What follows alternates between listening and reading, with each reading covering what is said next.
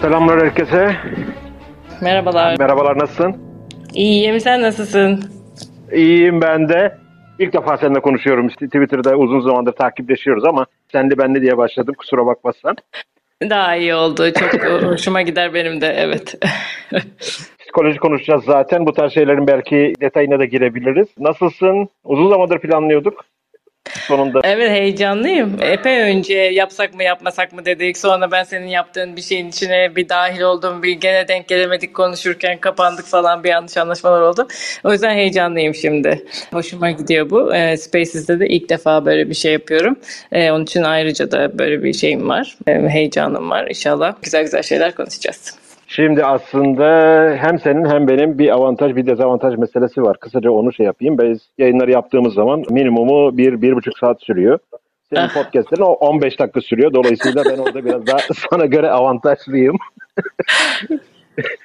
Şimdi o e, nasıl halledeceğiz bilmiyorum. Belki ilk 15 dakika sen formunun e, zirvesine çıkarsın ondan sonra ben alırım. Ama öyle şey yapayım. Bu kayıtları da sonra ben benim Substack sayfamda yayınlıyorum. Ters açı Substack diye. Tamam. Oradan dileyenler de sonradan dinleyebilir. Ne konuşalım? Ben birkaç konu e, aramızda mesajlaştık ama çok da böyle bir şey e, ayarlamadık. Bir program ayarlamadık.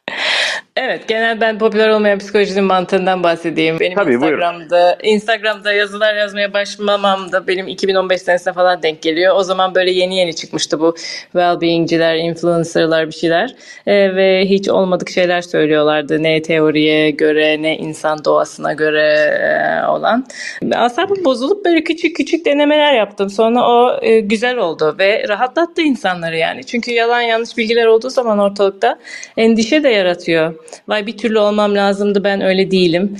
Ee, Yeterince hızlı ilerleyemiyorum. Ay yoksa mutlu mu değilim? Ay yoksa oram buram mı ağrıyor falan. Yani nasıl ki sağlıkla ilgili bir şey Google'ladığında işte kardiyolojiyle ilgili ben e, 10 sayfa bir şey okusam e, kalbimin sesini daha fazla duymaya başlarım. Sonra e, olmadık şeyleri orada varmış gibi düşünmeye başlarım. Bir endişe e, asıl olur yani. Psikolojik konularda da aynısı geçerli. Üstelik o böyle gün boyu sürüyor. İşte bu ilişkide travmam bilmem ne oldu falan diye. Neyse sonra bu iyi, iyi geldiğini fark edince ve büyüyünce e, Eda'yla da e, pandemi zamanı böyle bir şeyi e, daha böyle sesli versiyonunu yapmaya karar verdik. Dinlenebilir kısalıkta. Ama e, bu, bu süre 15 dakika olmasaydı da ben herhalde çok kısa konuşurdum. Benim de böyle bir net net bir tarzım vardır yani. Evet evet. Ee, çok Hatta sohbet geçenlerde- programına çok uygun birisi olmayabilirim ama e, elimden geleni yapacağım. Yok geçenlerde hangisindeydi? Senin TED konuşmanda mıydı yoksa onu da bir reklamını yapayım burada. Çok kısa da olsa çok güzel bir. TED, TED konuşmam var. Yaşamın amacı yaşamaktır. Yo, yaşamanın amacı neydi? Yaşamın çok kestirip atmıştı. Çok hoşuma gitmişti. Evet evet yaşamın amacı yaşamaktır ama o e, evet. Şimdi oradan Geç, gireyim. Gestalt felsefesinde konuştuğumuz bir şey bizim iyi bir giriş noktası evet. Ya Oradan benim aslında ilk sorum sana daha önce de mesajlarda yazdığım hayatın amacı mutluluk mu veya mutluluk mu çok mu abartılıyor bir hedef olarak veya absolut mutlak hedefimiz bizim mutlu olmak. Öyle bir soruyla başlayayım. Belki oradan detaylandırırız biraz daha özgüven olayına, empati, sempati tarzı. Değil mi? psikolojik- Evet. Merak edilen her şeye doğru gideriz. Ee, burada kavramlar çok karışıyor. Mutluluk e, bir hedef olamaz. Çünkü mutluluk duygulardan bir tanesi. Yani ben nasıl ki ay yarın çok utanayım, inşallah çok utanırım diye bir hedef kendime koyamıyorsam Ya da ya da inşallah bu akşam çok Evet ya inşallah çok heyecanlanırız veyahut da çok üzülürüz bugün falan diye bir şey diyemiyorsak aynı çok mutlu da olalım diye bir şey söyleyemeyiz. Mutluluk bir duygu ve bütün duygular gibi bize bir şeyi gösteriyor. Yani o gün yaptığım şeyin bana iyi geldiğini anlatıyor. Ay çok mutlu oluyorum yapınca. O zaman ne ne anlıyorum? Bu şeyden daha fazla yapmak e, hoşuma gider e, kendi yolumu bulmama yardımcı olan bir sinyal e, diğer bütün duygular gibi. Ve fakat hayatından memnun olmak mesela iyi bir hedef olabilir. Yaşam memnuniyetini arttırmak, yaptığı şeyleri kendine uygun seçebilmek, seçimlerinin e, sonuçları iyi gelmediğinde orada bir mobilite gösterip daha hoşuna gidecek seçimlere yönelebilmek, hayatının kontrolünü elinde hissetmek, geçmişini, kendisini, huyunu, suyunu, ne bok olduğunu, her şeyini kabullenebilmek ve e, hayatını kendine uygun şekillerde tasarlayabilmek ve bunu her değişiklikte, her yenilikte yeniden yeniden tasarlamaya da açık olmak yani. Çünkü bir şey yaptık ve çok memnun olduk ama sonra yarın ben aynı ben olmuyorum. Çünkü bir sürü deneyimden geçiyorum. Üzücü bir şey başıma geliyor, mutlu bir şey başıma geliyor. İnsanlarla bir arada oluyorum, insanlardan ayrılıyorum. Sürekli bir um, farklılaşma hali söz konusu. O yüzden de bu tasarlamayı da an be an yenilemeye açık olmak önemli bir şey. Bunlar olduğu zaman hayatımdan memnun olabilirim. Hayatımdan memnun olmak demek aslında ben psikolojik olgunluğa da eriştim demek. Bütün terapilerin de e, en nihayetinde amacı e, kişinin psikolojik olgunluğa erişebilmesi. Bu ne demek? Kişinin kendi duygusunun, kendi ihtiyacının farkında olması, e, çevresindeki kaynaklarla uyum içinde bu ihtiyaçları karşılayabilmesi ve büyümeye devam etmesi demek. Dolayısıyla mutluluk bir hedef olamaz yaptığım şeyin bana iyi gelip gelmediğini anlarım mutlu veya mutsuz olduğumda. Ama hayatımdan memnuniyet duymak bir iyi bir hedef olabilir. Yani düşünmeye de değer bir şey olabilir. Huzuru nereye koyuyorsun burada? Benim e, alternatif olarak kendi kafamda veya kendi bir, e, okuduklarımdan yola çıktığım şey hani huzurlu olmak veya kafamı yastığa koyduğum zaman 5 dakika içinde uykuya dalarım ben mesela. Yani öyle öyle bir şey çünkü e, mutluluktan biraz daha farklı bahsettiğim şey. Yani aman aman mutlu olmuyorsun, aman aman heyecanlı olmuyorsun ama bir noktada da verdiğin kararların e, sonuçta sana bir geri dönüşü var. Bunun heyecan olarak geri dönüşü var, kaygı olarak geri dönüşü var, evet. E, de, dert, tasa olarak geri dönüşü var, sevinç olarak geri dönüşü var, mutluluk olarak geri dönüşü var. Bunların sonucunda ama bir noktada verdiğin kararların ağırlığını sırtında taşabiliyorsan ve burada hani üstüne düşen sorumluluk da burada belki keywordlerden bir tanesi. Evet. Huzurlu olmak diyebilir miyiz senin o memnuniyetine? Ben bir de yan pas yapayım. Huzurlu olmak nereye koyuyorsun bunu? Veya aynı dilden konuşuyoruz şu anda? Evet evet aynı dilden konuşuyoruz. Ben kendi hayatımın sorumluluğunu almayı öğrendikçe hani memnun da olurum. Bu memnuniyetim arttıkça da daha da huzurlu olurum. Huzur kelime kökü itibariyle değerlendirince biraz hazır olmakla aynı yerden geliyor. Hayatta da neye hazır olacağım? Yani tabii ki hayatın getirdiği şeylere. Her zaman hayatın getirdikleriyle benim istediklerim e, aynı olmayabiliyor. Ya da beklediğim sonucu her zaman istediğim gibi alamayabiliyorum. Bütün bu gelenleri ve hatta beklemediğim güzellikte bir şey başıma gelebiliyor. Bütün bu gelenleri karşılamaya hazır olmak demek. Yani belli bir kıvraklık, belli bir kendini tanıma içinde beceriyor ve kendine ve kaynaklarına güvenmeyi de içeriyor. Ee, özgüvenle konuşacaksak eğer e, bu burayla da bağlı bağlantılı olabilir. E, gelene hazır olmak demek benim kendi donanımlarımı bilmem demek. Ben zorluklarda ne yaparım? Hayal kırıklığına uğrarsam kendimi nasıl yeniden ayağa kaldırırım? Yaralanırsam nasıl tamir ederim? İlişkim bozulursa orada nasıl dururum? Değil mi? Çok istediğim bir şey varsa onu nasıl öğrenirim? Kendi donanımlarımı bileceğim ki bu yolları tek tek yürüyebileceğim. Dolayısıyla hazır hissedeceğim kendimi. Bu olduğu müddetçe, bunu ben tahsis edebildiğim müddetçe o zaman huzurlu da oluyorum hayatta. Çünkü ne gelirse gelsin baş edebileceğime dair bir inancım oluyor. Baş etme becerim yoksa da onu öğrenebileceğime dair bir inancım oluyor. O zaman da daha az endişeli bir hayat yaşıyorum. Şimdi hep şeyden konuşuyoruz. Bir inanç dedin veya bir memnuniyet dedin veya mutluluk dedin. Bunlar subjektif evet. kavramlar. Çünkü birisi için mutluluk kaynağı olan bir şey başka için başkası için kaygı şeyi olabiliyor. Evet. Nedeni olabiliyor. Ben e, biraz kendi alanıma çekeceğim. Oradan sana tekrar bir pas atacağım. Şimdi bizim ekonomik indikatörlerde happiness index diye bir şey var. Mutluluk endeksi diye. Bunu hesaplıyorlar. Nasıl hesaplayacaklarını düşünüyorlar, şey yapıyorlar. Zaten bir şeyin içinde endeks varsa orada bir e, hani bilimsel açıdan bir ölçüm problemi vardır, bir aggregation problemi vardır. Bunları herhalde yabancı olmadığımız konular. Evet. Ama çözemediğimiz bir, şey var orada. Bunun grafiğini de belki sen konuşurken birazdan atarım yukarıya. Şimdi e, ülkeler arası kıyaslama yapıyorlar ve bunu en yakından, en çabuk ölçebildikleri şey gelir olduğu için gelir ve mutluluk arasında bir ilişki ölçmeye çalışıyorlar. Burada çok ilginç bir şey var. Üç grup ülke var diyeyim. Grafik nasıl diyeyim biraz öyle cevap vermekten daha fazla sorulara yol açan bir grafik.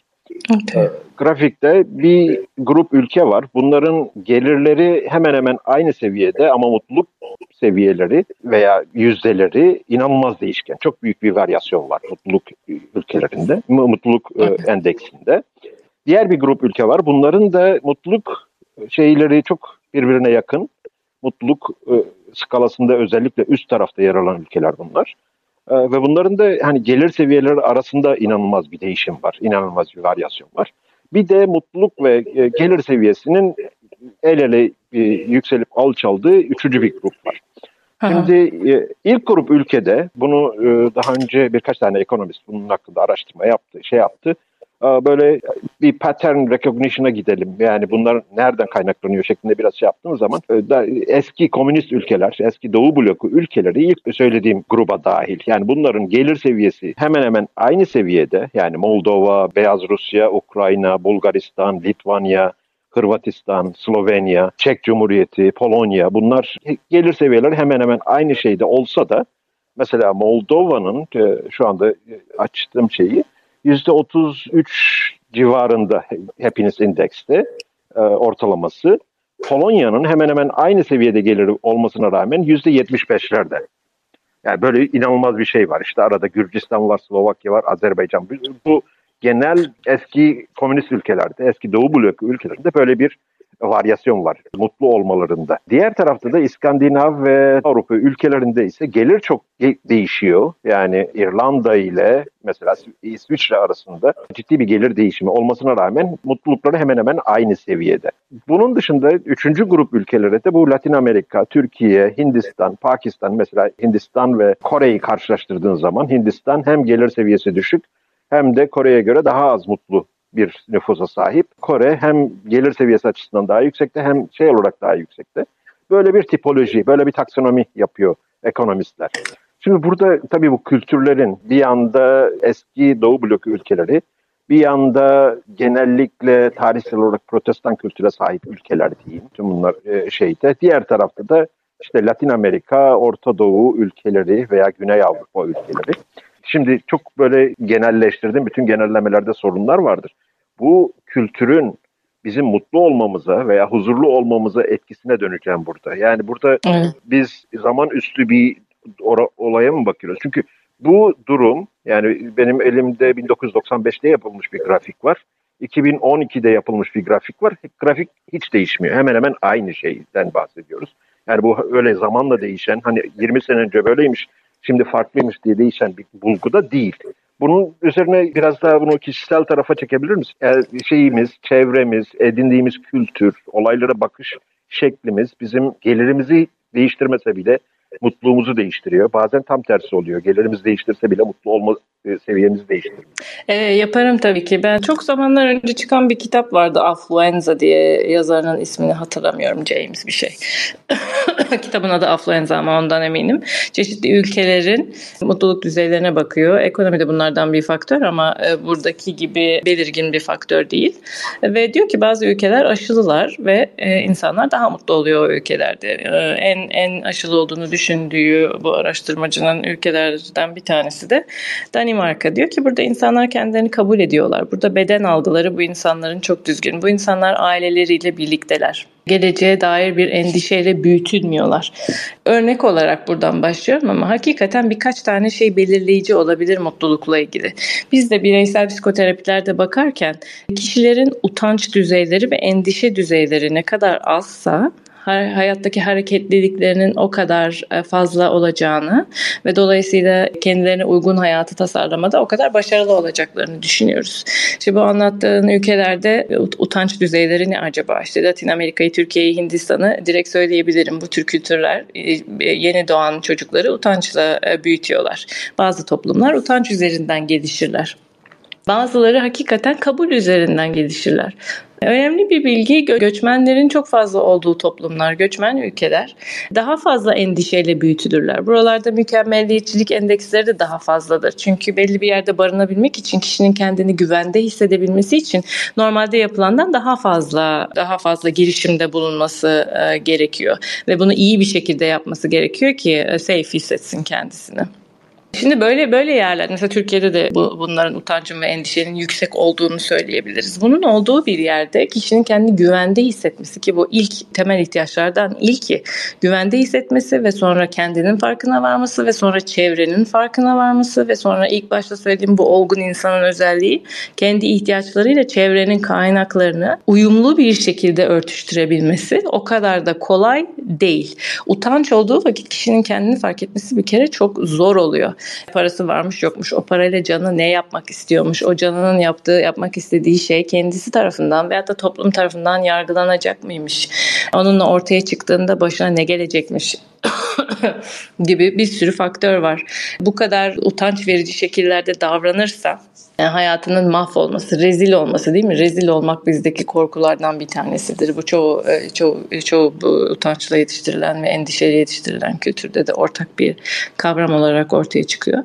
Gelecek kaygısı e, eğer ki o ülkenin kaynakları kısıtlıysa yaşadığımız yerde ve hakikaten göçebe bir yerden geliyorsa bu bu kültürdeki kişi e, geleceğin hiçbir garantisi yok ve o gelecekte de hani ölmekten ölmekten rezil olmaya yaşamsaldan toplumsala giden bir bir endişe e, söz konusu olabilir. Bütün bunların aslında medyasyonun yapılması gerekir. Bir mutluluk endeksi oluşturulması gerekiyorsa bu kavramların hepsi çok çok önemli. Daha da kültürel bir düzeyde yani insanlar büyütülürken hani ne gibi mesajlarla büyütülüyorlar? Ee, geleceğe dair umut verilen mesajlar mı? Nereden anlıyoruz bunları? İşte e, çocuklara anlatılan masallarla ilgili bir sürü araştırmalar var. Ee, kültürde mitler, hikayeler, dilden dile dolaşan fıkralar, atasözleri dilden anlıyoruz. Ee, dil anlaşmaları e, araştırmaları üzerinden e, gidiyoruz e, bu tür çalışmalara. E, bunların e, o medyasyona koyulması icap eder. Ki e, ne nasıl tanımlıyorlarsa bu mutluluk endeksinde mutluluğu onu gerçekten yordayabilelim. Ve bu sadece kültürün genel özellikleriyle de kalmıyor. Çünkü bireyler olarak hem o kültürden etkileniyoruz hem de dış dünyadan, kültürün dışındaki dünyadan da etkileniyoruz. Dolayısıyla çok fazla bireysel farklılık da var. O nedenle bu tür yapılacak genellemeler belki evet belli sistemleri kurmada, kabaca onları yürütmede e, iyi bir veri sağlıyor olabilir. E, ama bireysel düzeyde kişinin nasıl büyüdüğünü, olup bitene nasıl tepki verdiğini anlamada çok da yeterli olduğunu söylemek mümkün değil. Özel özel olarak o kişi bir, biricikliği dahilinde neler deneyimlemişse biraz oradan doğru gitmek gerekiyor. O yüzden de yani bizim popüler olmayan psikolojide de söylediğimiz şeylerden bir tanesi. Yani kendin için bakman lazım. Yani hakikaten kendin için bakman lazım neyin ne olduğuna.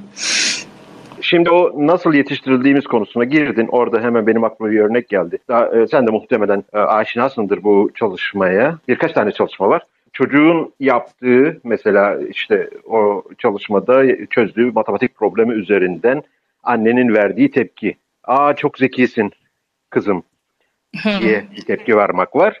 Bir de aa çok iyi çalıştın veya yani onun eforunu, onun yaptığı şeyi övmek var. Onun eylemini övmek var. Şimdi burada çok zekisin, aa ne kadar da zeki kızım şeklinde övdüğünüz zaman bunun daha ileriki evet. dönemlerde çocuğa geri dönüşü daha ne, negatif oluyor negatif mi oluyor diyeyim. Siz belki daha iyi anlatırsınız bu şeyi ben tam e, beceremem anlatmayı. Şey e, ifade edebildim zannedersem hangi evet evet. Ne, Sonuca hmm, evet evet. Sonuca yönelik e, geri bildirimler aldığı zaman çocuk kendine dair bir beklenti set ediyor ve o beklentiye erişemediği zaman bir hayal kırıklığı yaşıyor. Ve burada o beklenti gerçekleşmediğinde yaşanabileceklere dair bir bilgi de yok. Yani başarılıydın değildin. Dünyanın sonu başlıyor ondan sonra. Başaramadıysan ne yapacağına dair bilgiler de yok. E, donanımsız bir şekilde çocuk kendiyle ilgili yarım yamalak bir geri bildirim almış oluyor oluyor. Halbuki süreçte yaşadıklarını eğer merak edersek bakarsak ve oradaki çabasını reinforce edersek o zaman da kendine dair bilgiler ediniyor yani. Diyor ki ben anlamadığım şeyi iki kere okursam oluyor. Bir, bir şeyi çözemezsem biraz ara verip geri dönersem aa, başka bir bakış açısı geliştirebiliyorum. Aa, vazgeçmezsem şunları şunları beceriyorum. İşte tekrar edersem unutmuyorum gibi. Kendi gücünün farkına varıyor aslında süreç reinforce edildiği zaman. Evet tabii ki iki türlü de büyüyen çocukların ileride de aynı şekilde performans göstermesini bekleyemiyoruz. Sürecin ve dolayısıyla süreç dolayısıyla kendi gücünün daha çok farkında olan çocukların hayat yaşam becerisinin daha iyi olduğunu görüyoruz. Diğer taraftan bu mükemmeliyetçilikle işte veyahut da sonuçla büyüyen çocukların da böyle bir bu şeyi bir tamamlama arzusu. Hepimiz çünkü bir tamamlanmak istiyoruz. Yani başarılı değilsek onu başarmak istiyoruz. Yo, Küçük, küçüksek büyümek şey istiyoruz. Ha? Sürekli değindiğiniz bir şey o. Yarım kalmış. Bunu ilişkileri konuşurken de son e, birkaç podcast'te de konuştunuz. O yarım kalmış bir şey sürekli insanda insan hayatında tekrar tekrar gençlikte iler, yaş ilerledikçe tekrar tekrar geri geliyor zannedersem. Geri geliyor ve hırsla da bağlantılı bir şeye dönüşüyor. İşte eğer ki başarısı orada yaşam becerisinden bahsetmek mümkün değil. Orada becerme hırsına dönüşüyor belli bir noktadan sonra. O çok yapıcı sonuçlar da verebilir, yıkıcı sonuçlar da verebilir. Hani orada belirgin bir şey söylemek mümkün değil.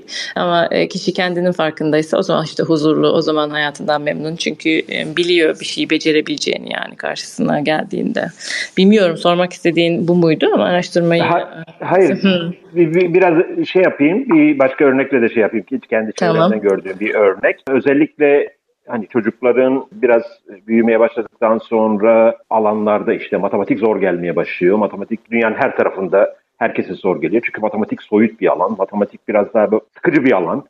Çok e- eğle- eğlence yok ve burada benim fark ettiğim bir şey var. Özellikle anne babalar arasında. Çocukları matematiği alıştırmak ve matematiği sevdirmek için math is fun şeklinde. Bunu Türkiye'de evet. bak çok eğlenceli vesaire falan filan şeklinde.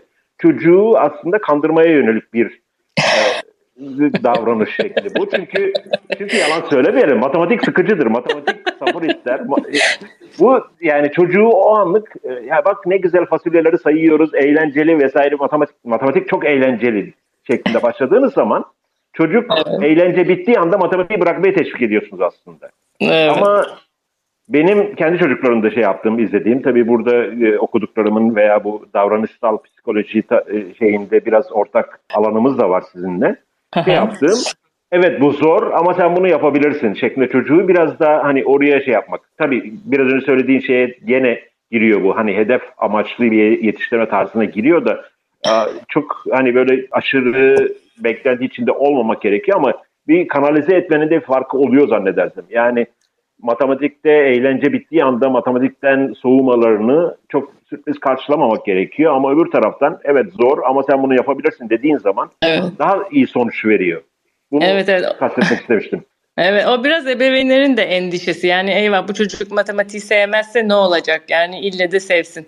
Öyle olunca tabii ki e, çocuğu oraya yönlendirerek sevk ediyorlar. E, yönlendirmeden de yönlendirme yapmadan da sevk edilebilir. Ah bu çok eğlenceli işte bak bu çok tatlı ay bu bitince şu olacak falan yerine ah, bunu bir keşfedelim acaba merak eder misin burada böyle bir şey var.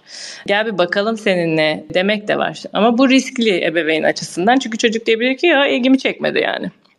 Bunun olmasını istemedikleri için pek çok konuda da aslında böyle oluyor. Ebeveyn kendi ihtiyacı doğrultusundan çocuk için neyin iyi olduğunu düşünüyorsa e, çocuğa gerçekten iyi gelip gelmeyen şeylere bakmak yerine sürekli onu oraya böyle bir itekleme, çekiştirme haline giriyor. Bu istediğimiz bir şey değil. Keşif yani öğrenmeler keşifle olur. Çok soyut ve bizim sıkıcı bulduğumuz bir şeyi bir çocuk ilgi çekici de bulabilir. İçine girebilir, kaybolabilir, e, orada yaratıcı olabilir. Bir izin vermek gerek yani o keşfi yapmasına, yapa yapa öğrenmesine, kendi başına e, bir şeyin mümkün olduğunu anlamasına. Ama en tabii ki hani e, evet yani evet evet ebeveynler yapmasa sistem buna uygun değil yani bugün e, e, çoğu ülkedeki eğitim sistemi çocuğun kendine keşif yapmasına uygun bir ortam sağlamıyor veyahut da kısıtlı olarak sağlıyor yani. Şimdi oradan ben e, özgüven konusuna biraz değindin de bu özgüvenin bir çok abartıldığı yerler var. Bir de çok under credit mi diyeyim, under evet. rated mi diyeyim. Evet. Bir yerde hani özgüvenin inanılmaz bir etkisi var bizim şey. Yani bu işi yapacağım diye başlamakla bu işi yapamam ben diye başlamak arasında ciddi bir fark var. Öbür taraftan bunu sen de görmüşsündür. Yapılan bütün araştırmalarda, bütün yani surveylerde insanların yüzde doksanı ortalamadan daha iyi şoför olduğunu düşünüyor. Daha iyi sevgili olduğunu düşünüyor. Harika. matematiksel olarak mümkün değil bu. Yani aritmetik olarak mümkün değil böyle bir şey. Böyle inanılmaz bir özgüven var. İnanılmaz bir overconfidence var bu tarz şeylerde. Yani kiminle konuşsam ben dünyanın en iyi şoför olduğunu iddia ediyor. Bu e, hani şeylere de rakamlara da yansımış. En iyi sevgili olduklarını iddia ediyorlar. En iyi yatırımcı olduklarını iddia ediyorlar ve hani ortalamanın altında birileri var. Yani bunu e, muhakkak. tespit edemiyoruz. olması lazım. Hatta başka bir şey daha söyleyeyim. Amerika'da bu eğitim alanında bir rapor okumuştum 2015'lerde, 16'larda. Eyaletteki öğrencilerin yarısı ortalamanın altında diye negatif olarak bunu şey, balık point yapmışlar. Raporu yazanların da ciddi bir şekilde istatistik e, eğitimini de gösteriyor bu aslında. Yani e, Allah. bunu bir negatif bir şey olarak görüyoruz. Şimdi bu özgüveni nereye koyacağız?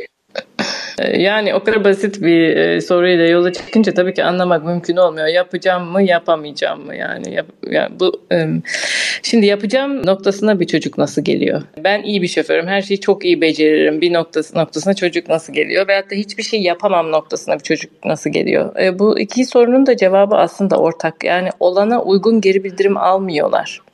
İşte bazı evlerde çocuklar biraz daha böyle işte hırslansın, ne bileyim işte başarmak için uğraşsın, çaba geliştirsin filan gibi e, yaptığı azımsanarak büyütülürler. Mesela işte 85 alırsın, kim 90 aldı der baban atıyorum.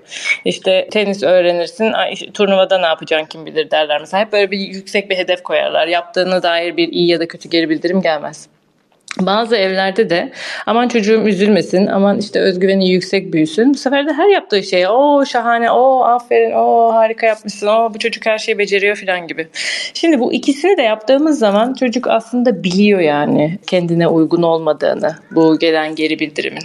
Ve e, bocalamaya başlıyor bir noktadan sonra ve kendini tanıyamadan öylece e, yaş alıyor.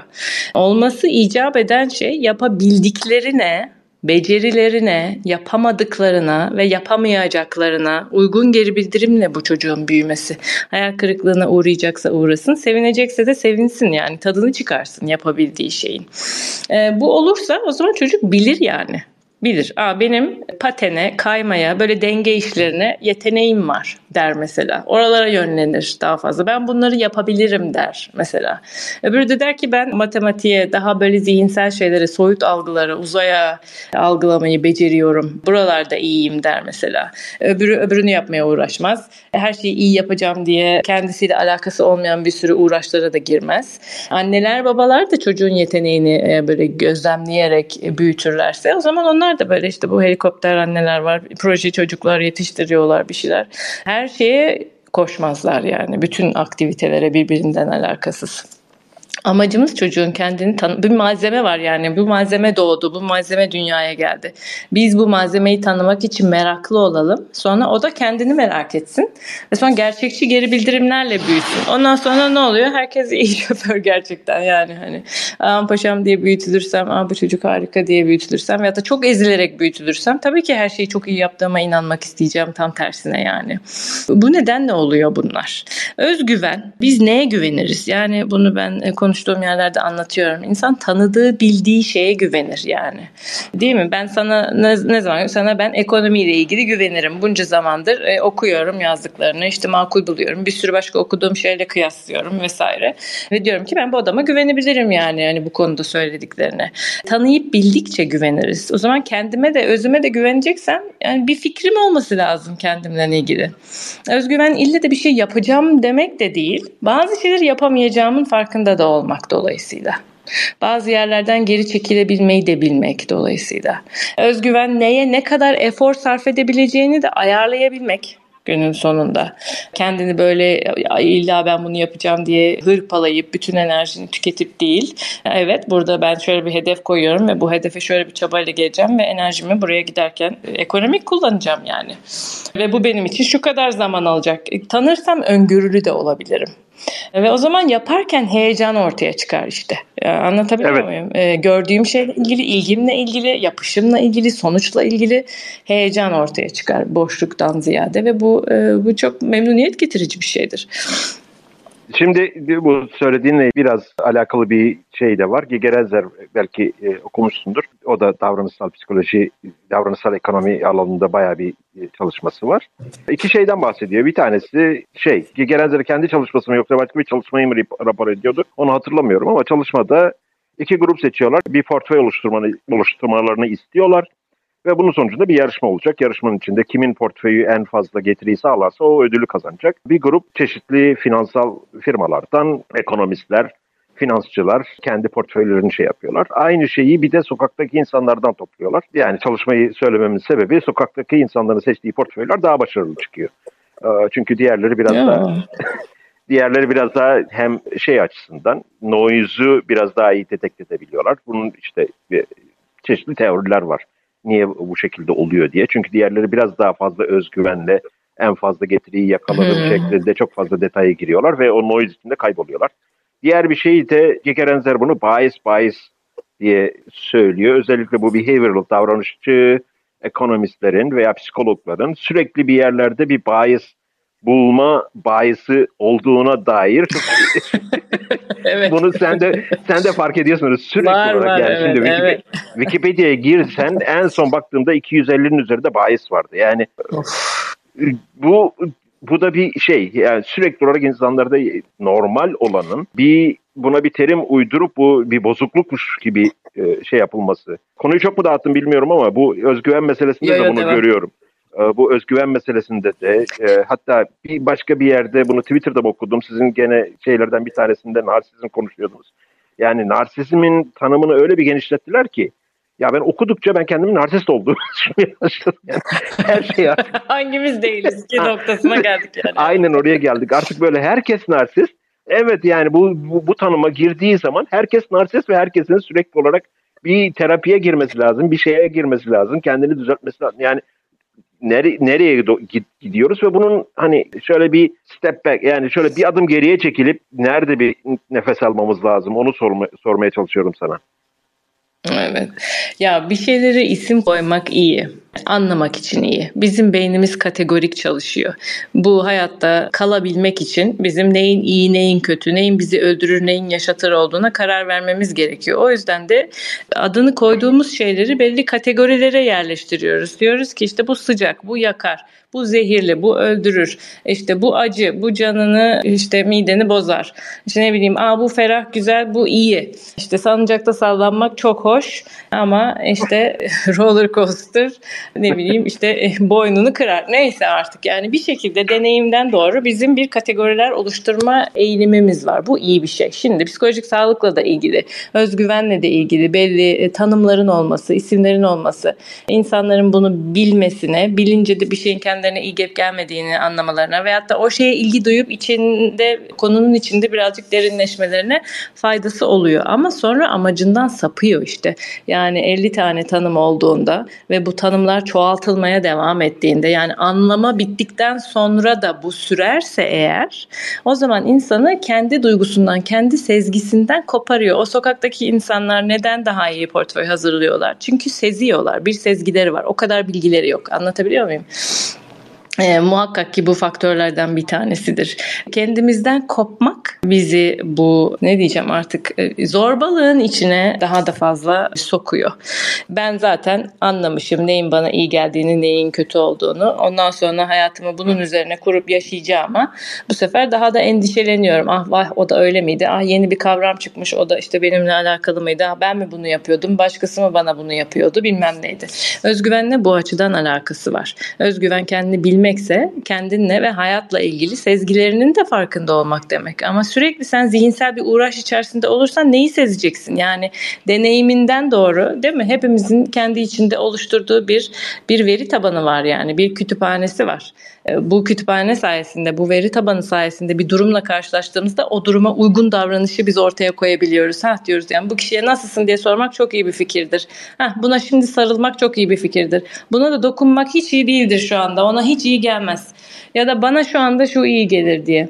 Bu işlevi gördükten sonra o veri tabanı bir yerde durabilir yani ihtiyaç olduğunda genişletilmek üzere. Şu anki dünya bizi bundan kendi veri tabanımızdan baş başa bırakmıyor. O kadar çok uyaran var ki ve o kadar çok tanım var ki. Ee, ve bu tanımlar en nihayetinde kutuplaşmalara sebep oluyor. Yani bir şeyi ne kadar işte bir narsistler var bir de düzgünler var atıyorum. E işte e, bir e, değil mi?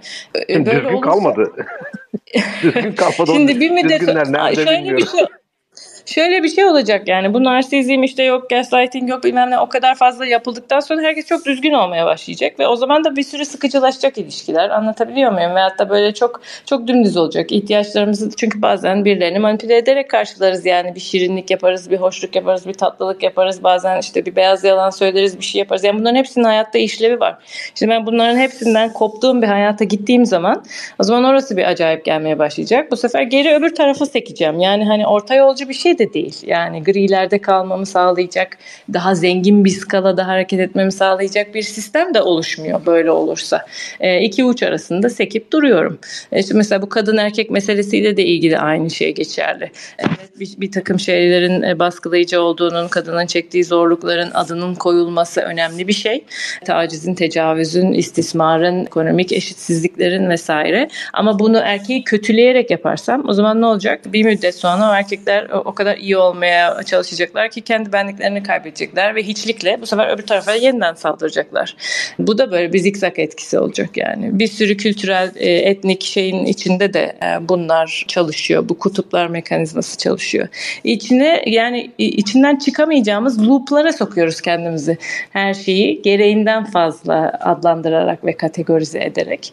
E, o da kendi kendi bilgini unutmana sebep oluyor tabii ki. O zaman nasıl özgüvenli olacaksın? O zaman yani o bin bir bilginin hangi birini seçip de ona göre hareket edeceğine nasıl karar vereceksin? Çünkü bunlar sadece zihinsel süreçler değil yani. Yani şuna artık ben benzettim senin anlattıklarından. Böyle herkesin elinde artık bu kameralı e, akıllı telefonlar olunca herhangi bir güzel bir gösteri olsun veya bir turistik bir yer olsun artık böyle hani oraya gidip bunu enjoy etmek, bunu yaşamak, orayı görmek, gösterinin keyfine varmak yok artık. Herkes elinde telefon. Ben bunu kaydetmem lazım ileride.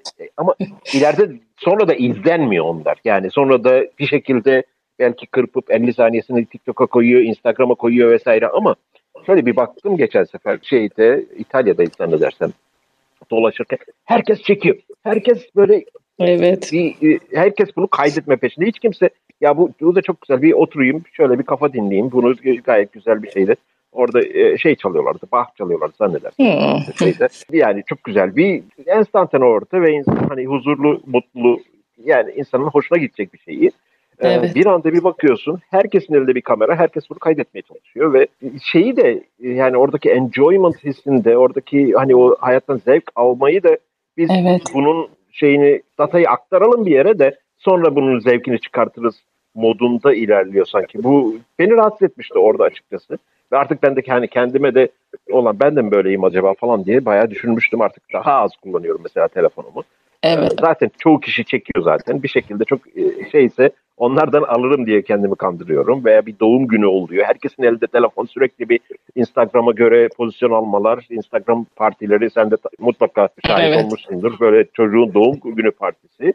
Hani Instagram'a Photoshop'dan başka bir şeye benzemiyor artık böyle. Yani şunu da şöyle çekelim, bunu da böyle çekelim diye. Ya bırakın eğlensinler. Yani çok çekecekseniz çekin 2-3 fotoğraf. Zaten bakmıyorsunuz buna. Yani evet. bir şekilde o cloud'a aktarılıyor, şey yapılıyor. Bir de söyleyeceğim bir şey var mı bu konuda? Ben evet, başka bir evet, konuya evet. Yani bunlar duygusal ihtiyaçlar. Mesela hani bir yere gittin, bah dinleyeceksin, uyaran yani beyninin ihtiyacı olan bir şey. Bir yere gittin, eğleneceksin, eğlenmen psikolojik bir ihtiyaç. Uyaran ihtiyacı psikolojik bir ihtiyaç. Paylaşmak, duygu paylaşmak, birbirini anlamak, yakınlaşmak psikolojik bir ihtiyaç. Yani orada sen çocuğunla oyna, tadını çıkar, alt alta üst üste güreşin, dans edin, ne yapılıyorsa yani hep beraber. Orada orada oturup e, fotoğraf çekmektense. Şimdi bu psikolojik ihtiyaçları biz karşılamadığımız zaman e, fotoğraf çekerek veyahut da işte dışarıda durarak veyahut da işte e, sonradan izlemek üzere orada yarım yamalak bulunarak onlar karşılanmıyor ve karşılanmadıkça daha da aç kalıyoruz. Daha da aç kalınca bu endişe yaratıcı bir şey. Ah, yeterince yapmadım. E, yeterince yer gezmedim. Yeterince insanla konuşmadım. Yeterince yerde bulunmadım. Yeterince değişik şey denemedim.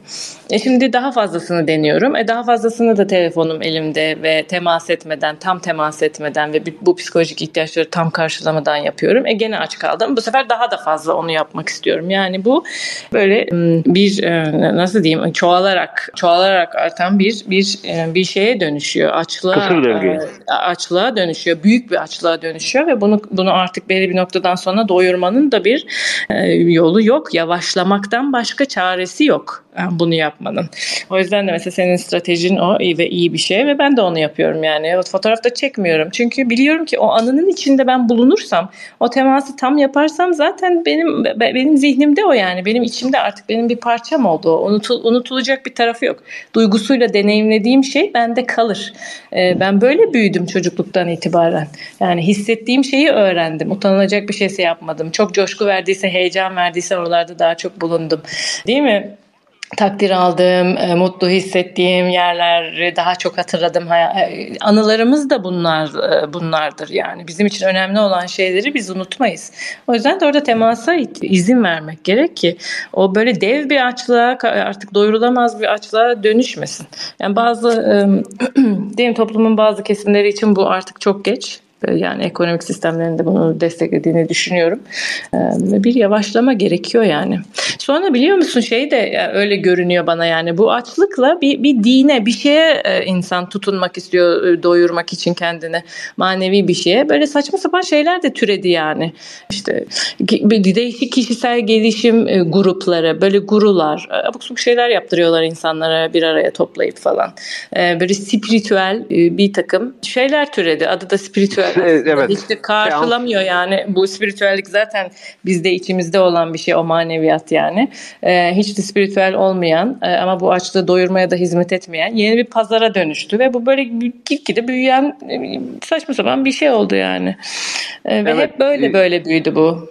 Şimdi aslında e, ben başka bir tarafa doğru gidecektim. Oraya, oraya da değineyim. Bu senin söylediğine ek olarak bir boş zaman problemi oluşmaya başladı. Özellikle gelişmiş dünyada. Son 200 yıl buradaki gelişmeler bizi oraya doğru itti. Çünkü 200 yıl öncesinde yani 1700-1800'lerde dünyanın %90'ı günün hemen hemen her saatinde bir şekilde bir şeyle meşgul olması lazım. Ya uyuyacak, ya yemek yiyecek, ya tarlada çalışacak, ya evet. e, ihtiyaçlarını karşılayacak, ya ne, ne bileyim işte önümüzdeki kışın şeylerin odunlarını hazırlayacak vesaire. Sürekli olarak bir e, yani boş zaman sıkıntısı vardı. Özellikle 20. yüzyıldaki gelişmeler ve bugünkü teknolojik şeylerden sonra artık her şey, e, şeyin zaman maliyeti, yemek için bizim harcadığımız zaman en düşük gelirimiz bile bugün 200 e, yıl öncesine göre %10 civarında falan zaman harcıyor. Karnını doyurmak için diğer diğer şeyler şu. Ve bu boş zamanda ne yapacağımıza ilişkin de çok fazla fikrimiz yok. Ve boş zaman o kadar fazla ki eğer bunu iyi bir şekilde değerlendirirseniz bu size e, hani getirisi yüksek olarak geri dönüyor. Eğer bu boş zamanı kötü bir şekilde değer, değerlendirdiğiniz zaman bunun getirisi size depresyon oluyor. Evet. Üzüntü oluyor. Bu fırsatı nasıl kaçırdım diyor. Bu günleri boş boşuna kaçır. Yani bir şekilde evet. o boş zaman artık acı vermeye başlıyor. İleride bir hani o baggage dediğimiz o şey olarak bir e, sürekli olarak sırtınızda değil de beyninizde sürekli olarak sen demin güzel kendini besleyen bir ur gibi böyle e, sürekli olarak artıyor geçmiş zamanda alamadığınız tatlar gelecekteki veya şimdiki zamanda da alabileceğiniz tatları veya huzuru o memnuniyetin önüne geçiyor artık. Yani artık bundan daha fazla yapmam lazım. Ee, o daha fazla yaptığında daha az bundan getiri sağlıyor. Bir şekilde o kısır döngüyü bozması evet, lazım evet. insanın. Evet, Benim asıl biraz daha böyle bedene dönerek, biraz daha böyle bir elle el, el yordamıyla bir şeyler yapmaya belki dönerek kendi ihtiyacını daha Ah, kendi karşılayabilecek, daha doğanın içinde olabilecek, işte yemeğini pişirmeye de yemeye de vakit ayırabilecek, daha yavaş, yavaş, yavaş. Yani benim aklıma hep pop up eden kelime bu yani yavaşlamak. Ee, yavaşlamak ve e, bedensel bir şeye geri dönmek gerek yani.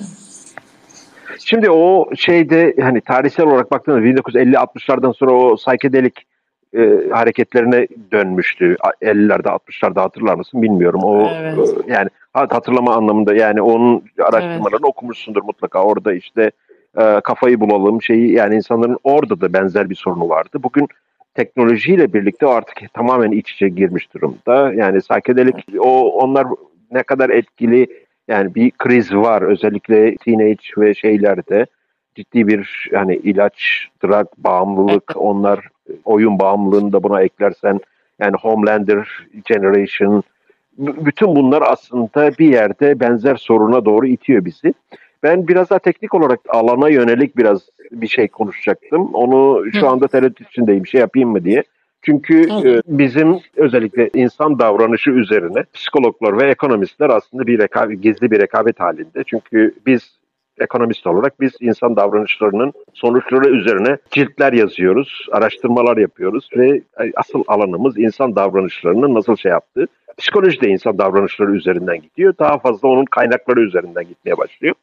Burada ekonomistler işte özellikle marginalist revolution dediğimiz marginalist devrimden sonra 1870'lerden sonra iyi kötü bir model ortaya çıkarttılar. İşte rational choice, e, Türkçesi ne deniyor buna? Rasyonel insan modeli, rasyonel homo economicus diye şey yapılıyor. Kullanıyor musunuz bunu bilmiyorum.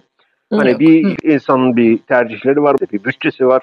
O bütçesi bu insanın verimliliğine göre kazandığı gelirle belirleniyor. Buna kısıtlı seçenek, kısıtlı kaynak ve sınırsız arzular var. Bunun içinde en optimal şeyi nasıl buluruz şeklinde Evet. insanı orada bir optimizasyon problemin içine sıkıştırdı. Rasyonel teori ve özellikle 1950'lerden sonra ki bir yandan oyun teorisi buna başladı. Diğer yandan e, işte davranışsal psikolojik Kahneman'ı bilirsin e, şeyde bir yandan işte o psikoloji tarafından gelenler bak siz böyle diyorsunuz ama insanlar uymuyor buna ki ta Thorsten Veblen'e kadar gider bu. Hani insanlar sizin dediğiniz gibi davranmıyor. Burada artık hani davranışçı ekonomistler özellikle 1980'lerden sonra daha da teknikleşmeye başladı bu. Hani o deli kalıbı, straight jacket dediğimiz rasyonel modele uymayan her davranışı bu bir bozukluk olarak adlandırdılar. Biraz önceki konuya bağlamak için bu e, şey aklıma geldi. Hmm. Ve burada aslında yarım yamalak insan davranışını açıklayabilen ve tam olarak her şeyi açıklayamayan bir modele biz insanları hapsetme stratejisine yöneldi ve o rasyonel modele uymayan her hareketi biz artık bir şey olarak davranışsal bir sapma olarak değerlendiriyoruz. Ve insanlar neden böyle bu şekilde davranıyor? Neden mesela bir ekonomist üzerinden örnek vereyim şeyde. Bu ekonomistin bayağı bir Fransız şarap şeyi var, koleksiyonu var ve auctionlarda bu şarapların fiyatları artmaya başlıyor. Ve buna diyorlar ki sen niye satmıyorsun şaraplarını? O da diyor ki istediğim yani benim beklediğim fiyatı kimse vermiyor. E o zaman diyorlar al. O da diyor çok pahalı. Şimdi aslında bunu bir ekonomistin demesi. Şimdi bir ekonomistin demesi.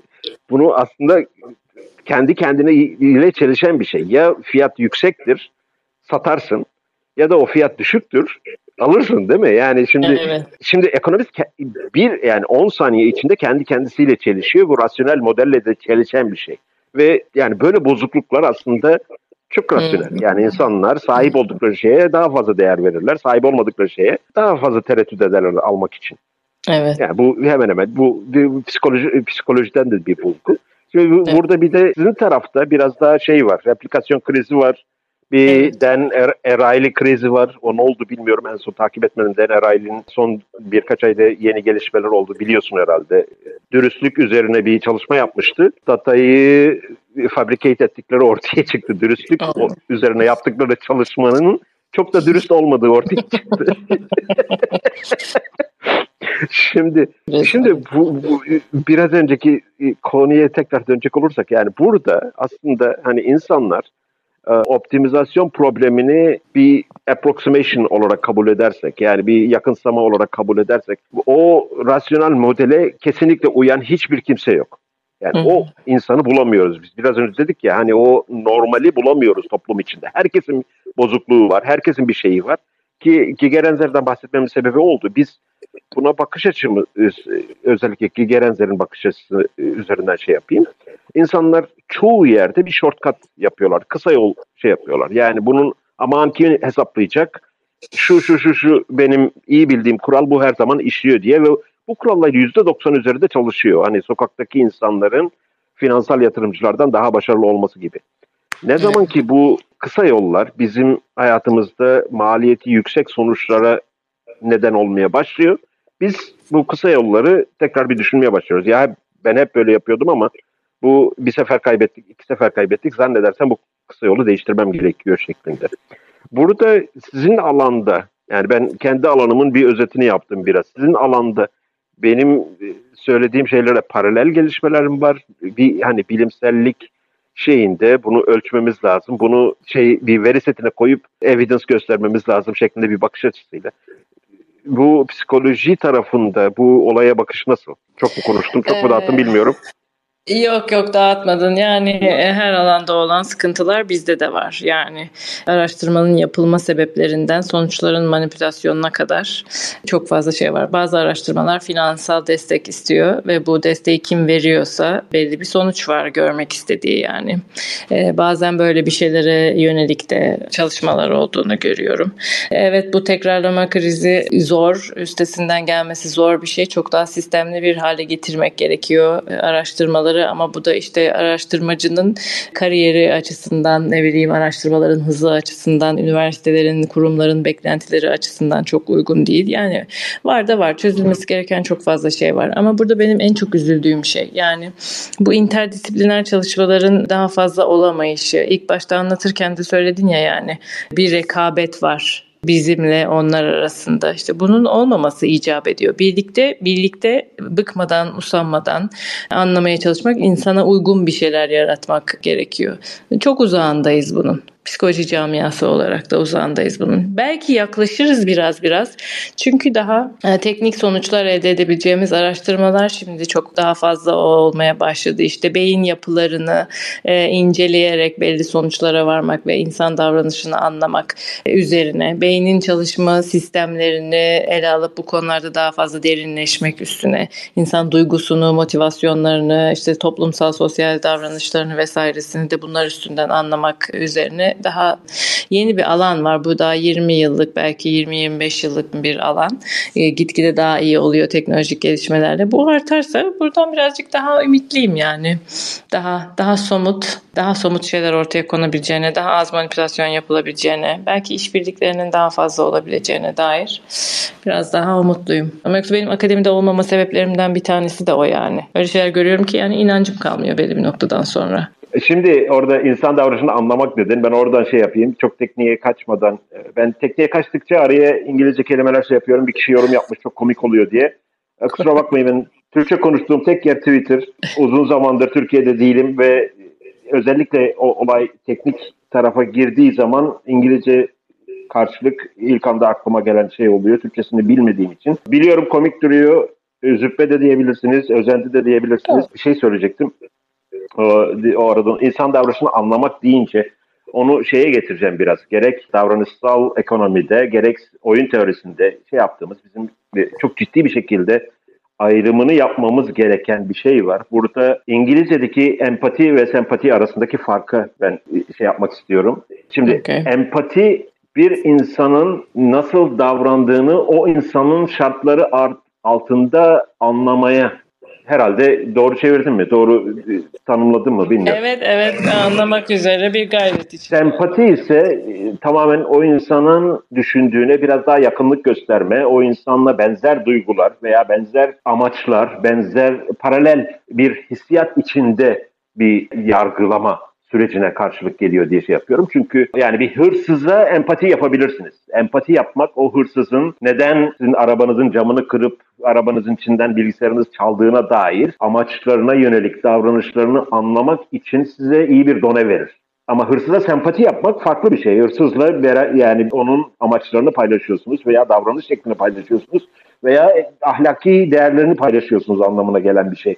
Bu çoğu zaman karıştırılıyor. Evet. Özellikle Türkçe'de ben empati kelimesini yanlış kullanıldığını düşünüyorum. Çoğu yerde empati sempati anlamında kullanılıyor ve empati yapmak dediğin anda özellikle bu hani e, tecavüzcüyle empati yapmak dediğin anda bir anda insanların tüyleri diken diken oluyor. Yani evet. ama özellikle mesela kriminal alanda kriminal insanlarla biz mücadele edeceksek veya en azından suçun işlenme oranını azaltabileceksek empati yapmamız gerekiyor ki bu suçun kaynağını öğrenebilirim ki burada evet. psikoloji şart ve buradaki davranışsal ekonomi veya en azından oyun teorisi o stratejik o kararları nasıl alıyorlar ve neye daha fazla önem veriyorlar onu anlamak şart. Buradaki o empati, sempati arasındaki o kavram kargaşasını sen de hissediyor musun?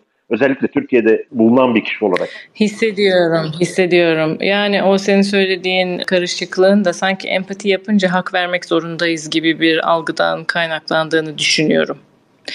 O yüzden de oraları bir açıklığa kavuşturmak iyi olabilir. Biz birinin bir şeyi hangi motivasyonla yaptığını ve o anda nasıl bir şey yaşadığını tam olarak anlayamayız. Birebir bir deneyimden geçiremeyiz kendimizi.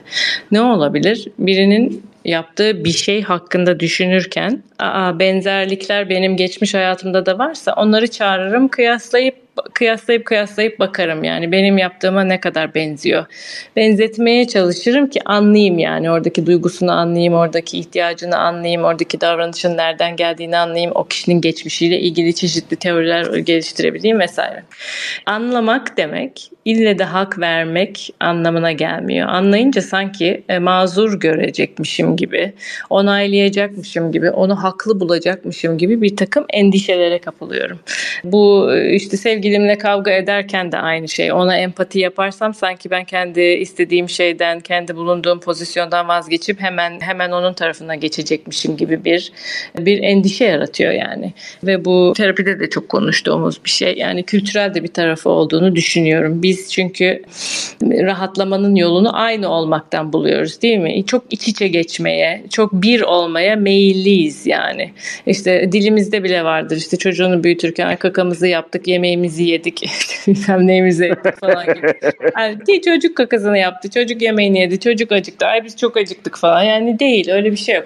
Neden? Çünkü bizim daha kültürel olarak güvende hissetmeye ihtiyacımız var. Bunu da aynılıktan, aynı şeyi yapmaktan, birbirine çok benzemekten şey yapıyoruz, elde ediyoruz. Şimdi bu bu bu gelenek olduğu müddetçe birine empati yapınca da sanki buraya gidecekmişim gibi oluyor yani. Özellikle de birisi benim onaylamadığım bir şey yapmışsa senin söylediğin gibi işte hırsızlık, tecavüz, ne bileyim dolandırıcılık vesaire gibi. Empati yapmak demek e, gerçekten oradaki motivasyonları mümkün olduğunca anlamaya çalışmak demek. Ve anladığımız her şeyi de onaylamak zorunda değiliz. Anlıyorum neden yaptığını ve bunun suç olduğunu düşünüyorum ben. Anlıyorum neden yaptığını ve ben kendi fikrimden vazgeçmeyeceğim. Anlıyorum ne istediğini ve istersen sen bana yaklaş ben burada duracağım. Veyahut da anlıyorum ve hak veriyorum ve o zaman da içim rahat yani anlatabiliyor muyum? Bunun bir seçim, bunun bir seçim olduğu bilinmediği için yani hak vermek, onaylamak bir seçimdir her anladığımızı da içselleştirmek, her anladığımız şeyle de iç içe geçmek zorunda değiliz. Gene aynı motivasyonla sempati oluyor işte. E, çok sevdiğimiz bize uygun bir şeyler olduğunda da bu sefer fazlaca onu işte bir ne olur işte sevdiğin bir sanatçı vardır, televizyonda şarkı söylüyordur, izliyorsun sen de aa, hata yapar sözlerini. Sen sanki o utanmış gibi sen utanırsın falan. Böyle fazlaca iç içe geçersin. Sempati birazcık böyle bir şey. O çok üzülünce en az onun kadar kadar belki ondan fazla üzülmek veyahut da ona böyle acımak, onun adına çok utanmak, onun için çok korkmak. Bunlar da o bir olmak geleneğinden geliyor. E, güvende hissetmenin tek yolu bir olmak da değil. Yani farklıyken de biz birbirimizi anlayabilir ve farklılıklarımızı kabul edebiliriz ama bizde bunun için çok yollar var. Bunun sağlanabilmesi için daha çok yol gitmemiz icap ediyor. Bu belki işte bu güvenlik ihtiyacı bizi burada Tonga'ya düşürüyor olabilir. Hep böyle geliyor bana. Şimdi soru gelmiş bir tane. Çok zıplayarak konu değişecek bir anda. Ee, Özge abla Özge abla metafizikle ilgili de konuşabilir mi? Allah var mı örneğin diye. Gerçekten. Cevaplamak zorunda değilsin. Yani o, o bu konu tamamen böyle zıplayarak konu değiştirme şeyine girdiği için. Ama evet, evet. E, yani ilet, iletmek ama şuna inanıyorum yani bilmiyorum belki kişisel bir şey de duymak istiyor olabilir soran kişi. Ben her şeyin birbiriyle bir bağlantısı olduğunu düşünüyorum değil mi? Biz bir şekilde Twitter'da karşılaştık, tanıştık. Aramızda bir e, iletişim gerçekleşti ve şimdi bu oluyor ve biz bu iletişimi gerçekleştirdiğimizde işte burada ortalama azalıyor, çoğalıyor ama bir 60 kişi bir şeyler dinliyor ve bundan etkileniyor ve işte ne bileyim bu böyle hani devam eden bir şey. Dün e, bir doğa olayı, dünya dünyanın bir tarafında olsa bile öbür tarafları etkiliyor. E işte belli bir zorluğun olduğu zamanlarda bu zorluktan çok fazla insan etkileniyor. Bir takım şeylerin birbiriyle bağlantılı olduğunu düşünüyorum. Bir e, bir birlik, bir birlik duygum var. Bunun adına e, Allah da diyebiliriz, evren de diyebiliriz, metafizik de diyebiliriz. Ne dersek deriz ama bir bağlantılı olma hali ve bir birlik haline inanıyorum. Şimdi orada benim iki sentim mi diyeyim, benim iki kuruşum mu diyeyim. Tamam. Böyle bir ta- tabir vardır şeyde. İki tane kitap beni o alanda e, birbiriyle çok yakından alakalı olmasa da e, ciddi anlamda eğitici bulduğum ve ciddi etkileyen beni, düşünce yapımı da etkileyen veya çok şey öğrendiğim iki tane kitap var. Bir tanesi Ken Binmore'un Game Theory and Social Contract diye sosyal e, sözleşme ve oyun teorisi diye iki ciltlik enfes bir kitabı vardır onun bir özetini yani teknik olmayan bir özetini Natural Justice diye yayınladı. Doğal Adalet diye. Burada işin biraz daha evrimsel ve stratejik background'una gidiyor Ken Binmore. Onu şey yapabilirim. Orada neden bazı ahlaki kurallar geliştiriyoruz? Neden işte hmm. kendi kabi, kendi kabilemizle veya kendi akrabalarımızı diğerlerinden üstün tutuyoruz şeklinde çoğu şeye bazı yerlerde metafiziğe de giren açıklamalarda bulunuyor. Beni çok ikna eden, etkileyen bir kitaptır. Diğeri de Robert Wright vardır. Ben onun şey çalışmalarını severim. Onun oyun teorisi üzerine bir Non-Zero diye bir kitabı var. Bir de Evolution of God diye, Tanrı'nın evrimi diye çevirebileceğimiz bir tane daha kitap vardır. Üç kitap oldu yani aslında dört kitap oldu. Natural Justice ve şey Game Theory and Social Contract'te katarsak bu kitaplar aslında olayı sadece metafizik Allah var yok bunu ontolojik delil bir şey delil bu şekilde ispatlayabilir miyiz şeyinden çok olayı gene anlamaya e, ilişkin bir backgroundla okursak daha fazla bu şeyden verim alabiliriz diye düşünüyorum bu tartışmadan. Çünkü ta Aquinas'a kadar gider. Hatta daha öncesinde de gider. Tanrı'nın varlığı ve yokluğu olabilir mi, olmaz mı? Pascal, Wager bilmem bu yani bütün bu şeyleri sen de bu tartışmaları sen de bilirsin ve bu tartışmalara girersek çıkamayız da zannedersem ama benim orada tavsiyem yazacak. Hep ben soruyorum sen e, zıplayarak başka bir konuya geçmek ister misin? Yok ben test tamamım e, diyor bence evet. Bunları da okuyacağım. Bir kısmını okumadım. Not aldım hepsini. Şimdi bir diğer konuya geçeyim ben o zaman. Biraz daha biraz önceki konuyla alakalı olacak. İnsanların davranışları üzerinde halo efekt dediğimiz bir şey var bizim insanların dış görünüşleri üzerinden insanlar hakkında yargıya varma. Bunu da hem, hemen temellendireyim. Bir çalışma var. Ee, ne zaman yapıldığını hatırlamıyorum ama e, dok e, şey yaptığım bir çalışma. Bir deney yapıyorlar. Bu psikologların ve ekonomistlerin deneyleri meşhurdur. Ve pair yapıyorlar. Bu pairlerde özellikle şeye bakıyorlar. Bu finansal partner yapıyorlar insanları ve beraber karar alıyorlar. İşte getir oluyor, kazanıyorlar, kaybediyorlar vesaire. Ondan sonra soruyorlar finansal partneriniz size kazanç yönünde mi daha fazla etkili olduğu, yardımı oldu mu şeklinde aslında verilerde şey olmasına rağmen daha düşük faydası olmasına rağmen finansal partneri daha attractive, daha güzel olanlar, daha çekici olanlar finansal partnerinin daha fazla onlara yardımcı olduğunu iddia ediyorlar ki tamamen tersi çıkıyor çalışmada. Böyle bir şey var. İnsanlar daha çekiciyse, daha güzelse, daha yakışıklıysa biz bir anda diğer pozitif şeyleri de onlara ekliyoruz. Bu tarz şeylerde diğer çalışmalarda da duymuşsundur. Güzel insanlar daha fazla evet. bahşiş, bahşiş topluyor. Güzel insanlar daha çabuk pozisyonlara geliyorlar ve böyle bir etki var. Bunun bir de ters etkisi var. İnsanlara bir de şeyi soruyorlar. Güvenir misin diye. Burada özellikle bu stereotip, stereotipin Türkçesini hiç bilmiyorum. Ön yargı mı diyeyim. Sarışın ve daha çekici olan kişiler daha güvenilmez bulunuyor. Bunu da yani ben söylemiyorum. Araştırmanın sonucu böyle. evet.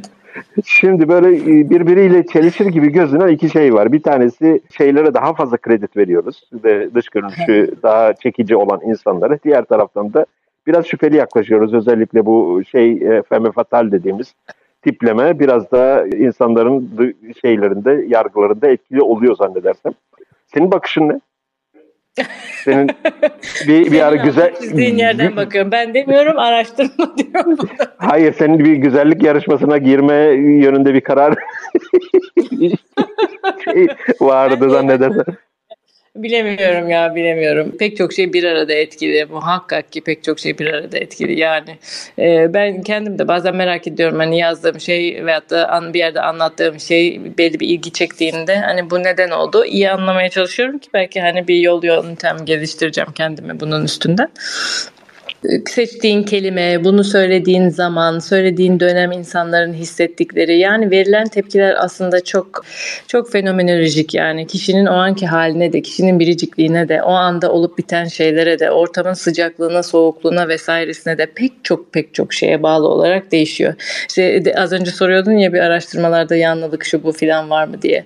Yani var e, ve bu bunun tek bir şekilde araştırılmasına ve tekrarının yapılamamasına ve bu araştırmanın sonuçlarının popülerize edilmesine ve bu popülerleştikten sonra bunların böyle bakmadan etmeden hunharca kullanılmasına bir kere daha karşıyım şu an. Çok faktör var çok fazla biricik şey var. Çok bakılması gereken şey var. E, kendimle ilgili de bakınca yani evet sesimin tonunun işte ne bileyim tipimin, e, görünüşümün, onlara olan yakınlığımın, mesafemin yeterince mesafeli oluşumun, e, yazdığım şeyin içeriğinin hep bir arada etkili olduğunu düşünüyorum. Yoksa mesela psikologlar arasında da var mıdır böyle baktığımız vakit kime güvenirsin, kime güvenmezsin. Yani böyle yavaş yavaş konuşursa böyle dudaklarını yalayarak ve işte bir işte mutluluk içimizde falan gibi şeyler söylüyorsa hani yani belli bir tip var ya Instagram'da veyahut da Twitter'da hani terapist dediğin zaman ortaya çıkan bir genel bir şey var. Genel olarak güven vermediğini düşünüyorum. Daha böyle bir magazin değeri taşıdığını düşünüyorum o tip şeylerin. Pek çok insandan da benzer geri bildirimleri alıyorum. Bunu biz oluşturuyoruz yani işte ilk başta konuştuğumuz bu veri set gibi olup bitene bakıp neyin cheesy olduğunu, neyin olmadığını, kime güveneceğimizi, bu güveni neye göre yaptığımızı aslında sezgisel olarak bu veri sete dayanarak biliyoruz. Bunlar ortaya konacaksa da şu efekt bu efekt diye daha kapsamlı bir şekillerde bence tartışılmalı yani. Orada birbiri yine çelişen iki tane e, mantık yürütmesi yapacağım. İkisi de ekonomistlerin sonuçta oluşturduğu düşünme şeklinin bir sonucu olarak çıkıyor. İki tane doktor var. Bir tanesi çok güzel, model olabilecek tarzda güzel. Diğerisi de çok e, o kadar güzel olmayan bir e, doktor. Hangisine ameliyat olursun diye sorduğu zaman şöyle bir efekt var. İnsanların güzellikleri onların kariyerlerinde ilerlemeye daha e, şey olduğu için, daha e, yardım ettiği için psikolojik e, etkiler nedeniyle daha az attractive olanın daha fazla şeyden geçtiği, elemeden geçtiği ve onun yükselmesinin aslında daha fazla teknik bilgi, efor, çaba ve daha başarılı olacağına yönelik bir sonuç çıkartabiliyorsun. Burada hani empati yaparak bu insanın aşması Hı-hı. gereken e, daha fazla şey var. Daha fazla işte üniversiteden kabul alması, mezun olması, bu pozisyona gelmesi daha fazla zorluk çekecektir. Attractive insanlar, çekici insanlar bu iş e, şeyleri, aşamaları daha hızlı geçiyorlar. Dolayısıyla o kadar çok ciddi teste tabi olmuyorlar şeklinde bir açıklama var. Bir, bir yandan aa evet mantıklı diyorsun, bunu şey yapıyorsun ama bir açıklama daha getireyim şimdi. Ona da sen mantıklı diyecek misin? Bir onu da ölçelim. Bir de şöyle bir şey var. Attractive insanların yani çekici olan insanların önlerinde daha fazla seçenek var. Yani bu model olabilecek tarzda bir doktorun önünde model olma da var. Bunun işte hani bir ajansa girme modeli olma, aktivist olma, evet. popüler olma, celebrity olma gibi opsiyonları da var. İstediği her şey olabilir. Her şey olabilirken bu doktor olmayı seçmiş. Şimdi burada da bu insan yani o kadar seçenek arasından bu yolu seçmiş. Demek ki bu alana daha çok ilgi duyuyor. Bu alana daha çok ilgi duyan birisinin başarılı olma şansı daha yüksektir diye. Sen hangisini tercih edersin? Hangi açıklamayı tercih edersin? çok, evet e, ben burada katılımcıyım. Öyle öyle görüyorum kendimi. Katılımcı oluyorum. Ve bir doktor seçeceğim. Kendimi öyle düşünmek istiyorum. Ee, ben zorluklardan geçeni tercih ederim. Ha, ha, yani zorluklardan geçen ikisi de bir açıklama. Yani ikisinde birinde zorluklardan geçmiş diyorsun. E, bu, Diğerinde bu de bunun, tercih ederim. Evet. Bunun önünde birçok seçenek varken bu e, hani doktor olmayı seçmiş diyorsun. Ay, o benim için hiçbir kriter oluşturmuyor yani. Bir sürü seçenek varmış da o seçenekler bizim için bir, birer seçenek yani. O insan acaba o seçeneklere baktı mı hiç, bakmadı mı hiç? Yani o e, e, relevansı yok benim açımdan. O yüzden de hani ne kadar çaba sarf etmiş, buraya nasıl baş koymuş, işte nasıl idealist olmuş, olmamış, ne bileyim kendini nasıl geliştirmiş birazcık daha bunun ön planda olması gerektiğini düşünürüm. Eğer bir taraftan bakacaksın. Evet. evet seni daha fazla zorlamayayım. Burada bir saati geçtik mi? Dedim ben. Ya sizin 15 ee, dakikalık podcastlere benzemiyor diye. Yani saat ben normalde onda uyuyan bir insanım ve şu an e, aşırı rock'n'roll bir gece yaşıyorum. Teşekkür seni, ediyorum sana da. Seni çok daha fazla zorlamayayım. Başka soru var mı bilmiyorum. Normalde hani biz bir saat, bir buçuk saat sonrasında kapatıyoruz. Ama benim için çok hoş bir sohbet oldu. Mümkün olduğunca yani seni konuşturmak istedim. Ge- geçerli. Çok teşekkür ediyorum davetin için. Süper. Ve ben de çok teşekkür ederim katıldığın için. Bunun kaydını ben daha sonra Substack üzerinden yayınlayacağım. Çok teşekkürler. Umarım tekrar bir farklı konularda tekrar yaparız. Dinleyenlere de teşekkür edeyim ben buradan. Ben de umarım. İyi geceler herkese. Herkese iyi geceler. Bu arada son bir şey kitapların isimlerini sormuşlar. Onları birazdan tweet olarak atacağım. Kitapların isimlerini biraz önce söylediğim kitabı. Ona ek olarak da ben bunu tekrar dinlerken aklıma gelen notlar olursa onları da Substack üzerinden eklerim yayına. Onun dışında çok teşekkür ediyorum herkese. Ve bizim için de bir şey oldu bu. Biz normalde 30-40 kişiyle yapardık hep yayınları. Bir, bir rekorda kırdık sayende. İki katı oldu süper. Çok teşekkürler. İnşallah. Çok teşekkürler. İyi geceler. Ben teşekkür ederim. İyi geceler olsun. Bay bay. Bay bay.